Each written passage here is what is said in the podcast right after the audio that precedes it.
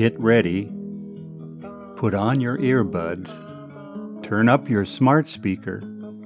Next up is Brother Don's Daily Bible Lesson, found exclusively on the Gospel Trail. Now here he is with a quick devotion from Scripture to start your busy day. Today, Jews around the world celebrate Yom Kippur, what is known as the Day of Atonement in the Bible. Once a year, on this day, the high priest would enter the Holy of Holies into the very presence of God. A special offering was made by the high priest to obtain the forgiveness of sins for everyone over the prior year. This is a solemn day unlike Rosh Hashanah, when there is loud celebrating. People would fast and repent of their sins. Huge numbers of animals were sacrificed on this day because it only happened once a year. This was also the day that determined whether your name would be written into the book of life for the next year.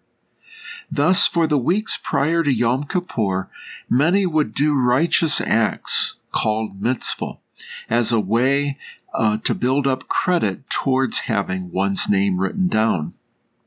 Of course, Christians also have a great deal about the book of life in the New Testament, but there is no annual day to renew this pledge of obedience.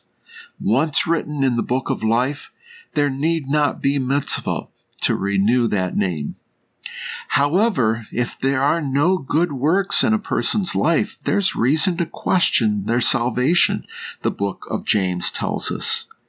There are also scriptures about God blotting out one's name in that book, at least in extreme cases. But we must not overlook a key shift related to Yom Kippur that occurred on the day that Jesus was crucified. The curtain that divided the Holy of Holies from the rest of the temple was torn from top to bottom. That's a way of graphically saying that God provided a way for us to enter into the presence of God. We can now enter boldly into God's presence because of Jesus.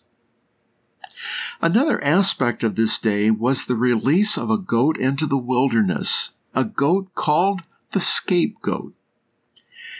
The priests would lay their hands on the goat, symbolically transferring the sins of the people to the goat.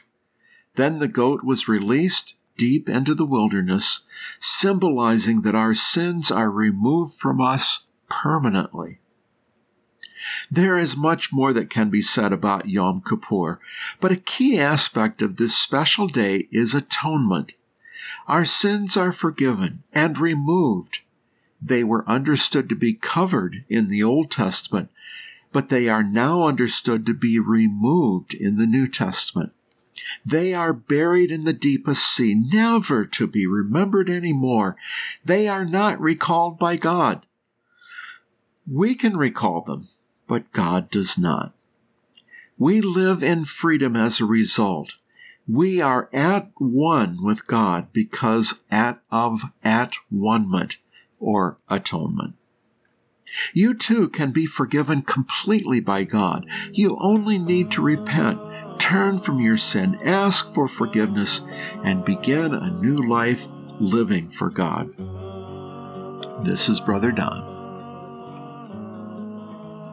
The Gospel Trail Live, Thursdays at 1 p.m. Central Time. Join us at 720-820-1290 or at our website meeting room at pgn.church.